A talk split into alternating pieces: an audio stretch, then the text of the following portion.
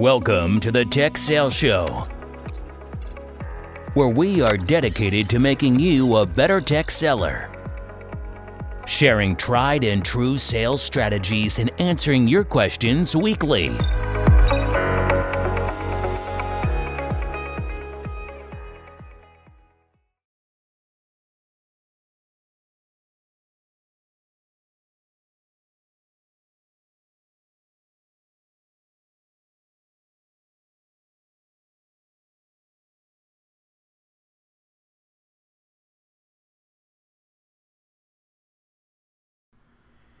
Hey, hey, Bobby. What's up, Brian? Well, we are on the final episode of Series 16. This is all about deals and lessons learned. Today, we're going to talk about uh, value selling and beyond. So, uh, the first episode, we talked about how we got into tech sales. The second, we talked about kind of the maturation and move into professional sales. The third, uh, last week, we talked about um, best practices. So, once you kind of start to nail that day job, how do you really start to contribute back to the business and be seen as a as a leader? Uh, whether you're an individual contributor or a manager, how do you start to to add kind of exponential value back to the company that you work for? Because with that exponential value comes promotions, it comes stock awards, it becomes bonuses. It, it's more than just the commission that you're winning off of deals. So, again, today we're going to talk about value selling and beyond. And I thought the the first point we could talk about there, Bobby, was our move to SparkHound. So, for those that are, are, are, new to listening to the podcast, Bobby and I worked together at Microsoft for a number of years. And then, Bobby, you left to uh, SparkHound was one of the pan- partners that you managed kind of early on. So you saw their kind of growth and development and saw opportunities for them to to grow and change. Um, what led you to leave Microsoft to uh, open up and to be a leader at the SparkHound Houston location and, and really for the entire corporate uh, environment. Yeah, I think I think I got tired of being a small fish in a big pond with Microsoft. Um, times were tough in 2007 and 8. Oil was probably at its second worst phase compared to like the last five years uh, yeah. in Houston, um, which impacted the market tremendously but I think I think I was going through a lot of just change in general and tired of tired of following the corporate deck. I had no flexibility in some of the things I wanted to try with the team. I think I think Microsoft knew that was a problem that they, that they were trying to solve for, but they weren't solving it fast enough for me. Um, and I, I, you were a rep on my team who closed a, a monster deal, a deal that I would say was, you know, 30 deals in, in, of average deal size. It was 30 deals for mid market back in those d- days. I forgot um, about that. Yeah. And I and I literally from the regional vice president got good job in an email uh, from the Winwire, and I just I just man that there was a kick in the gut that and I don't necessarily attribute it to her and, and, and the leadership team as much as it was just kind of the final straw, right? I had just been on a one on one with Steve Ballmer, um, and that was lackluster. It was it did not meet my expectations. I remember getting out of that limo telling my wife I was going to leave within the year. I mean, it was it was continuously building that. I I thought we were getting a little too cocky and a little too starchy, um, and I didn't didn't see a path forward necessarily to be to be able to reach my potential, no pun intended, because that was their slogan, as a sales leader in that organization by just just reiterating the same corporate deck, right? I wanted to go make my mark somewhere else. And around that time, I had had dinner with uh, the president and founder of SparkHound and asked him if we closed a $30 million deal or something like that, $3 million deal. Maybe, I don't remember. It was huge. It was 3 million, and we were sell- selling average $100,000 deals in those days.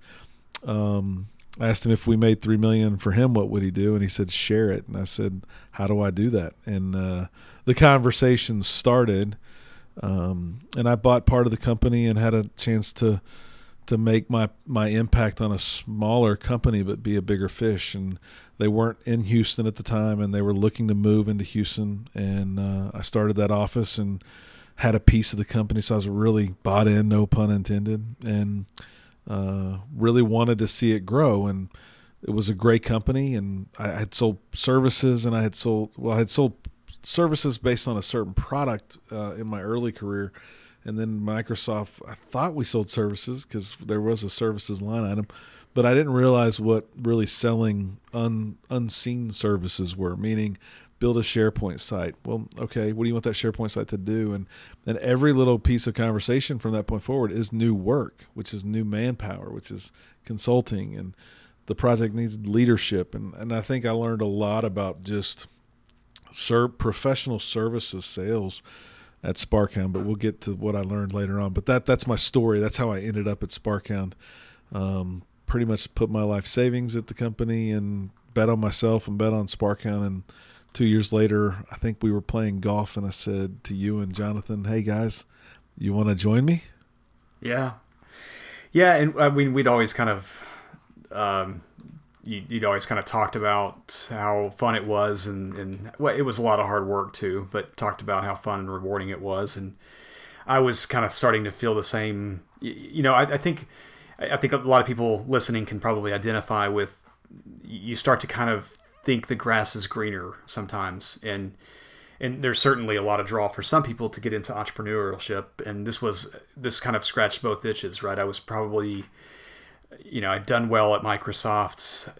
Felt like I didn't know kind of directionally where I was headed. I had some frustration with some of the senior leadership. And while I always stack ranked really well and did really well and always hit my, you know, I never missed a number in a full year at Microsoft, there was still some kind of stress that I didn't enjoy. And I thought, man, I want to be an entrepreneur. I want to give this a shot. So when we had that golf outing and we talked it through, it felt like just the the perfect opportunity to to expand the office to Dallas, which is what Jonathan and I did. And I think with that came, we, you know, we talked about our time at Microsoft, why it was incredibly valuable, and I gained great executive presence and learned how to run deals.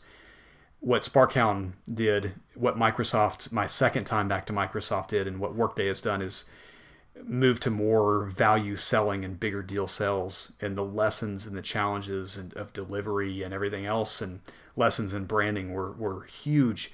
That was that was probably the period of time those kind of two or three years there of the most intense learning i had professionally which are sometimes very stressful times. You know i learned with the big professional sports organization that was having some some delivery challenges learned how to get involved in that and to kind of take on some of those really challenging conversations with a senior leader at a company you know working for a company that i owned part of. Those were very very challenging conversations. Um, i learned at a big very popular chicken restaurant um, based here in the south. Um, that was probably the biggest learning lesson for me bobby was that sales pursuit we were up against kind of the, the 900 pound gorilla in professional services sales in the south. Somebody that you know the leader of that business had been selling professional services for probably 30 years and the sales rep had been doing it for at least 20 years. And here it was my first year in selling services where i'd sold products my entire career.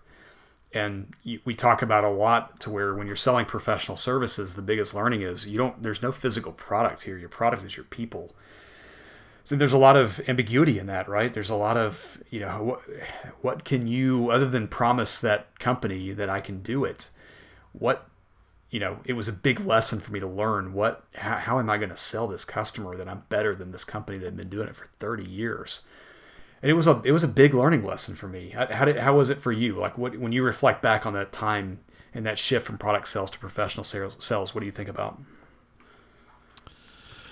Well, the the ambiguity of really what were we selling and how are we doing it, and and the mistakes along the way, right? I think the in professional sales, much like product decision making that customers make, the the easy route is to just place somebody who's got that skill set and charge them an hourly rate, and it it looks great on paper. It looks really good on your financial statements to take a SharePoint developer and give it to a company who's willing to pay well above market for a rate so they can move them in and out at will, meaning they don't have to deal with any of the HR stuff. Um, and it's a way for them to subsidize some of their own people with little risk. So I think I think I think back to all the staff augmentation that I did that felt great. We grew the company. We made you know millions in revenues um, but we we frustrated our employees. We didn't deliver outcomes for our customers, and it was a.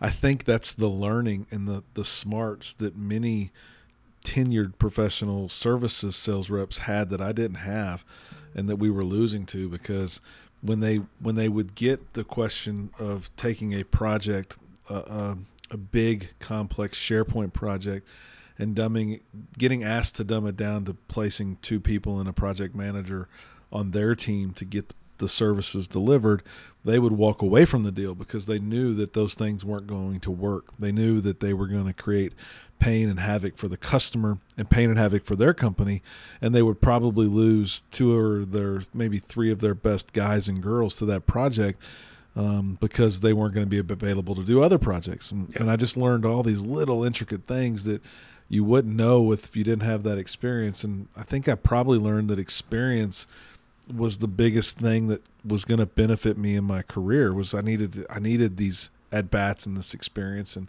all the while not really supposed to being a sales guy, uh, supposed to be a branch manager, leader of the office, a vice president of sales by title, growing the services team, growing the the sales team, growing the local business office management from front desk office manager to recruiter to I mean a million hats. You, you don't realize all the pieces that go into those sorts of things, but um, I think I look back and when I say what did I learn, I learned I learned needed to learn a lot to run a company like that, even as yeah. small as it was. I, yeah, I, I, share some of the same experiences. I think uh, sometimes I would trick myself into thinking we were not selling. I would not. I was not selling staff augmentation, but if you're trying to sell to a, a brand, in this case, it was a restaurant brand that perf- that prided themselves on their branding and and the the service they delivered to their internal customers. So they, they kind of viewed their employees as their IT kind of viewed their own employees as customers of the IT products.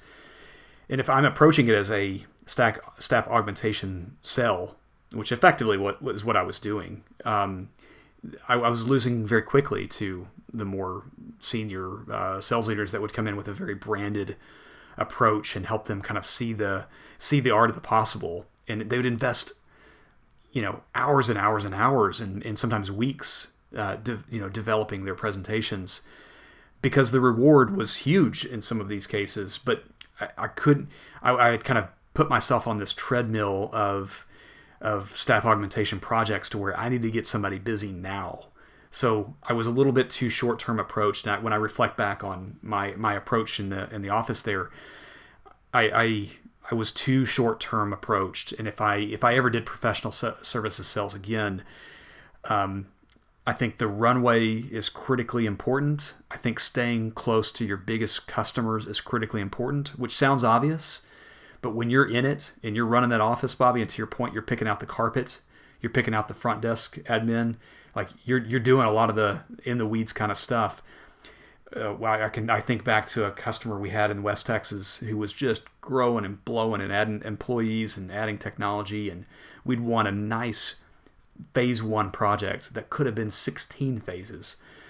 Um, and I didn't stay close to that phase one, and therefore, when we finished phase one, guess what happened to the project? It was done. You know, they, I sold the deal. Yeah. I wasn't close to it. I should have been close to it. I should have had a hotel room in West Texas, and I should have been out there two days a week because that that prospect return customer uh, could have could have floated our business for years and years. Um, but again, those things are hindsight, and they're hard lessons to learn.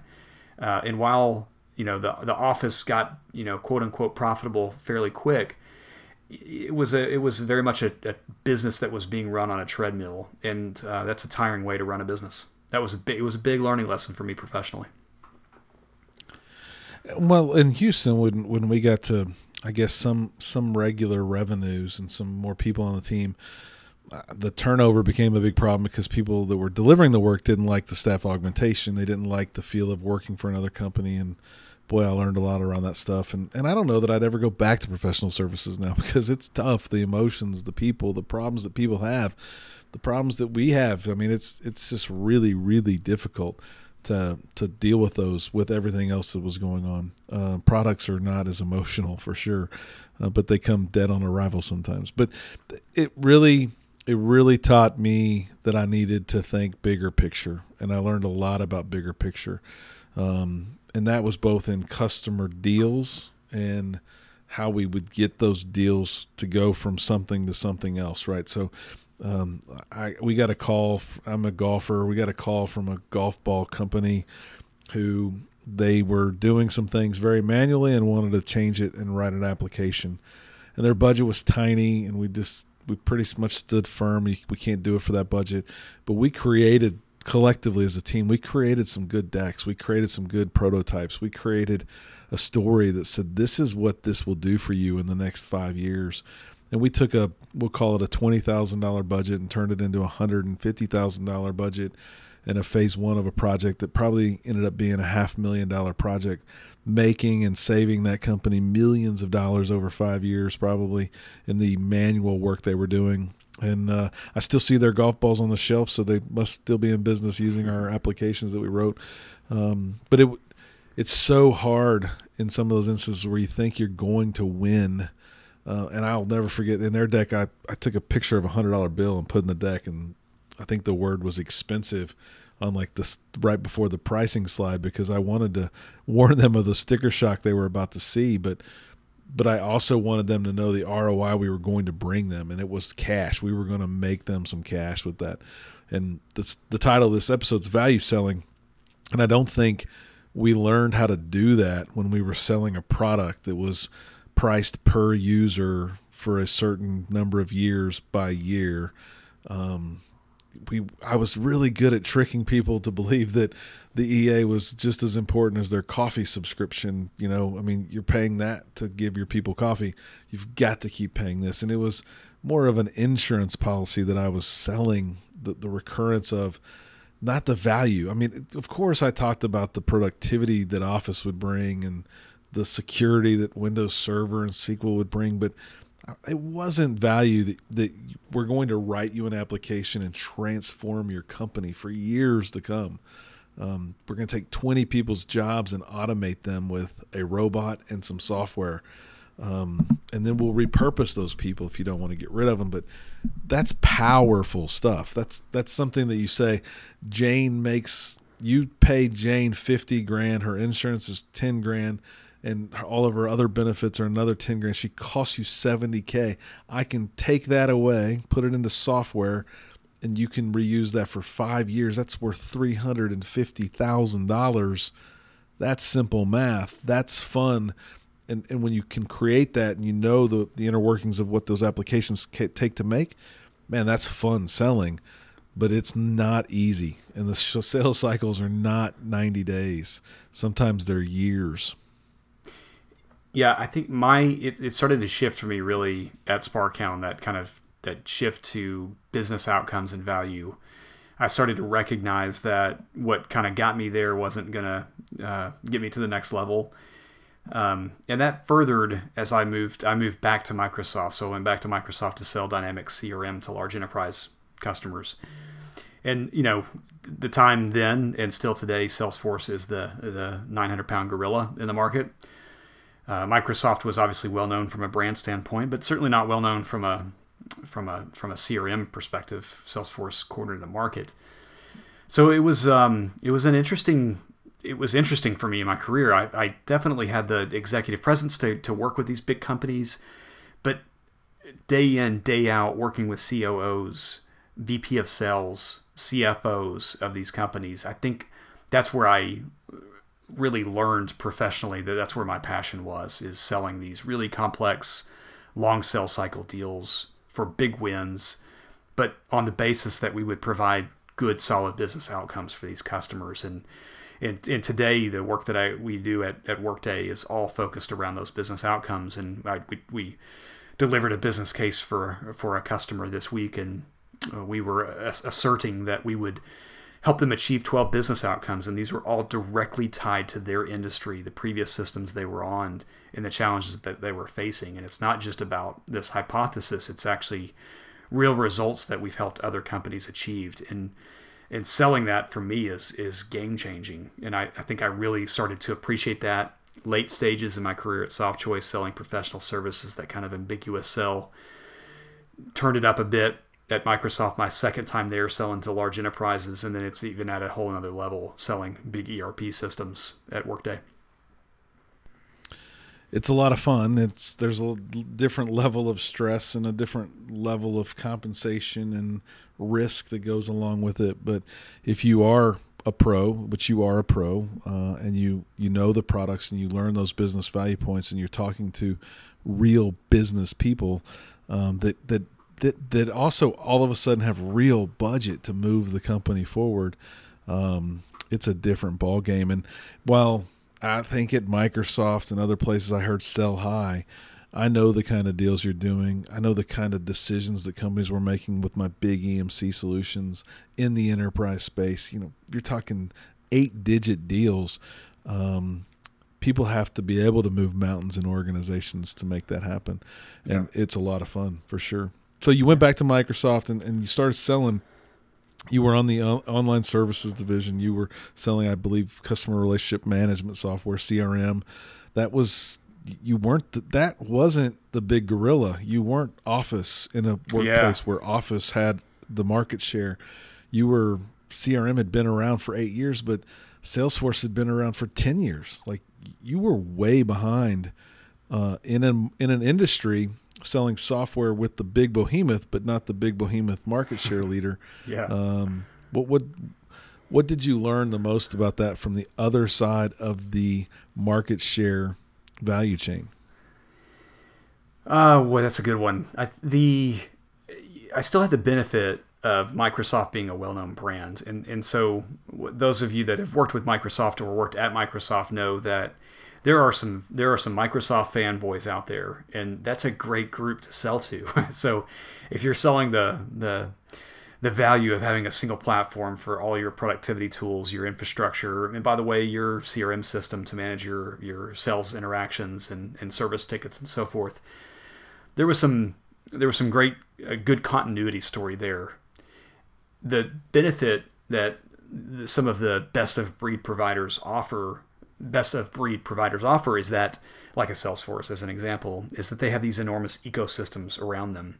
And that's the same benefit Microsoft has from a productivity standpoint. So if you look at Exchange, there's there may be a better mail system out there than Exchange, but what makes Exchange so bulletproof is that there's such a huge ecosystem built around it of partners that can deliver really well, tools that can provide great spam protection and, and business continuity in this big, huge ecosystem surrounding kind of the Microsoft offering. Um, and, and that's what Salesforce, that's the advantage Salesforce had over, over Microsoft CRM back then, is that Salesforce had this great ecosystem of deployment partners, had this great, you know, if they needed a quoting tool built into the CRM system, Salesforce had that as part of their ecosystem. And, and Microsoft didn't have that. So it, it really, it relationships were huge. Um, doing really tailored, uh, customized demo, highly configured demos was key. Really building big business cases were key. The differentiation had to be on understanding their business and showing them they could get it done another way that would better fit into their overall infrastructure. And sometimes they believe it, Bobby, and sometimes they didn't. You know, sometimes they were like, "Look, I get it. It's it's probably a little bit cheaper even than Salesforce, and I get that we have our entire infrastructure built on Microsoft, but I can't pass up the market leader at, at Salesforce. So that was a they were a tough competitor for sure. Well, also in in my view of it, and I don't know if it's the same then or today, but you know, the the the cost of change is something that is very hard to put a value on. But people, companies, customers, they know it's going to cost a lot of pain.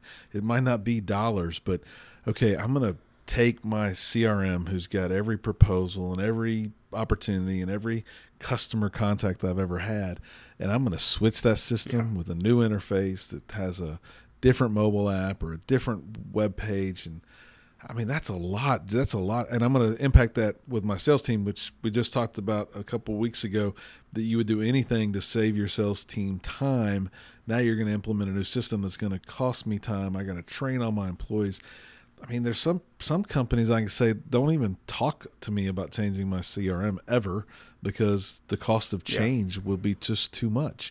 it'll be millions and millions of dollars. I'm not going to do it. So that's that's where I think value selling changes when you start talking about cost of change. That's probably the same thing Google struggles with from a Google Apps perspective and the Microsoft seeding that, that's been done for decades. You know, I'm not going to make someone who knows how to use Excel use Sheets, even if they don't mm-hmm. use the powerful functions.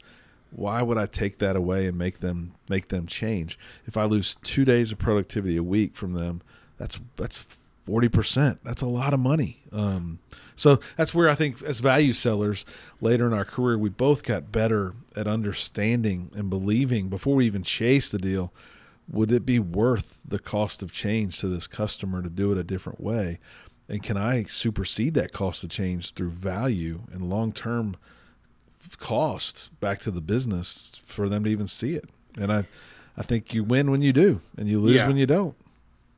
Yeah, it certain it certainly has its stressors. If if you're someone that appreciates kind of a monthly uh, commission rather than kind of a, and, and again, this is, this is I'm, I'm kind of you know, it's going to vary company by company that you work for. But if you're someone that appreciates kind of a more consistent uh, commission month to month, and you're not interested in all the risk, going into this kind of sales is probably not for you. But if you're someone that you know could go a year and then maybe have a massive win that would be equal to more commissions than you'd earned in the previous five years, then this could be something interesting for you.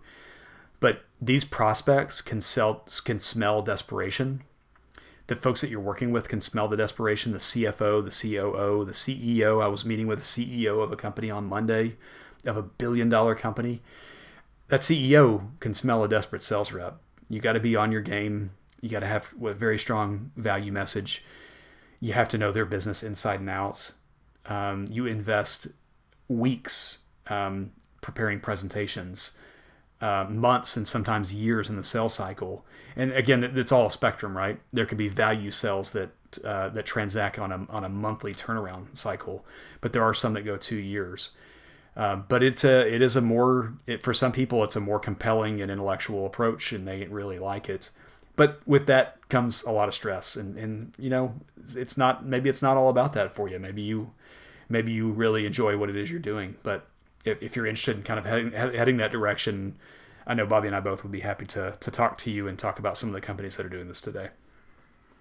Don't be average people. Go after the go after whatever you want to go after. Just don't be average. That's right. And so from there, I mean, you talk about value hypothesis a lot. We've yeah. we've we've we've done a lot of podcast conversations around value hypothesis, but I assume sometime around the second trip back to Microsoft or or in that phase where that's where value hypothesis became a big deal for you. And uh, we definitely talk about we we know how to pitch a customer today on our stuff whatever that stuff is in a way that they they see value before they even start talking product, and that's because it's in the name. It's our value hypothesis. That's exactly it. So for me, it was, you know, there's there's again there's a spectrum of how do you turn how do you get into the door for a prospect, and one approach could be one approach could be, hey, I'll um I'll take you to lunch. One approach could be, hey, if you watch our webinar, we'll we'll buy you and your team free lunch um, that may work for more transactional volume sales. Uh, for a for a CFO or a COO, they don't care about your free lunch at all. Because the reality, Bobby, is a CFO or a COO, if they're going to accept that free lunch from somebody they don't even know, like fact is they're probably not going to be in that role for very long. And, and so that's what leads to the value hypothesis. And this is really an approach that's not unique. I know a lot of companies do this today. It's part of challenge sell in many ways. And that's basically helping a prospective customer understand the potential outcomes they could achieve by moving to your product or service. And and that's not an easy thing to do. It's not something you whip up in in 10 minutes. It's something that may take 10 hours to accomplish. You may have to read their 10K, which by the way is a good time to plug the work that the guys at Tech Sales Lab are doing. If you want to better understand how to read a 10K and translate that into into what customers are looking to buy, it just so happens that we've the we've got a, a 10k video there, Bobby. It's one that I recorded. It's it's 10 bucks. So go to techsaleslab.com, go to the masters section there, and you can you can listen to that and watch a video. And we actually we kind of break it all down.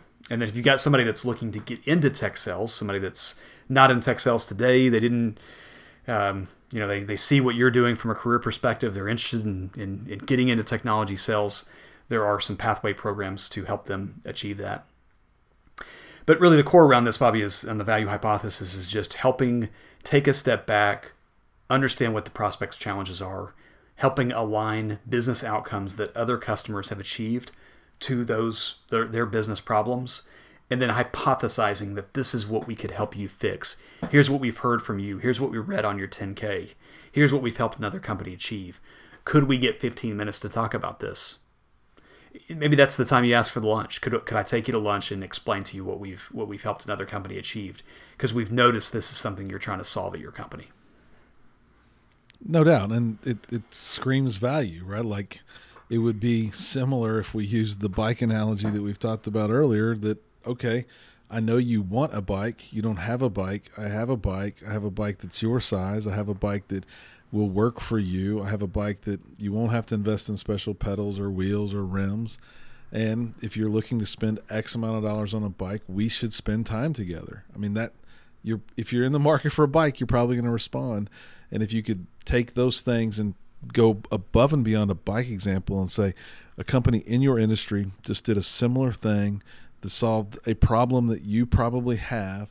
It's saving them X amount of dollars on a quarterly basis and put three headcount back into the business to do other things, that's probably going to be worth someone's time, whether it's lunch, 15 minutes to talk, 30 minutes on the phone. You're probably going to have better propositions to, to have conversations. But in the like of that, you can't just say, I've got faster storage than the other guy, and you should talk to me about that. That that that's average. That's junior, right? Um, yeah. So you definitely need to find a better way to, to, to state that value and, and learn how to deliver your own value hypothesis for, for your company and then maybe share it back with your team uh, and get some recognition for doing that. Certainly. So that Bobby, we're gonna we're gonna wrap up the series here. Uh, we want to thank everyone for um, the feedback throughout the series. It's been some good dialogue uh, that we've had on LinkedIn and through email. So we, we thank everyone for their engagement, their questions, and so forth. Um, so with that, average is the enemy. Average sucks. Don't be average. Have a great week, everyone. Thanks for listening. Thanks for listening to the Tech Sales Show. Subscribe to our email list at www.techsaleshow.com and follow us on Twitter and Facebook at Tech Sales Show. Until next week, Average is the enemy.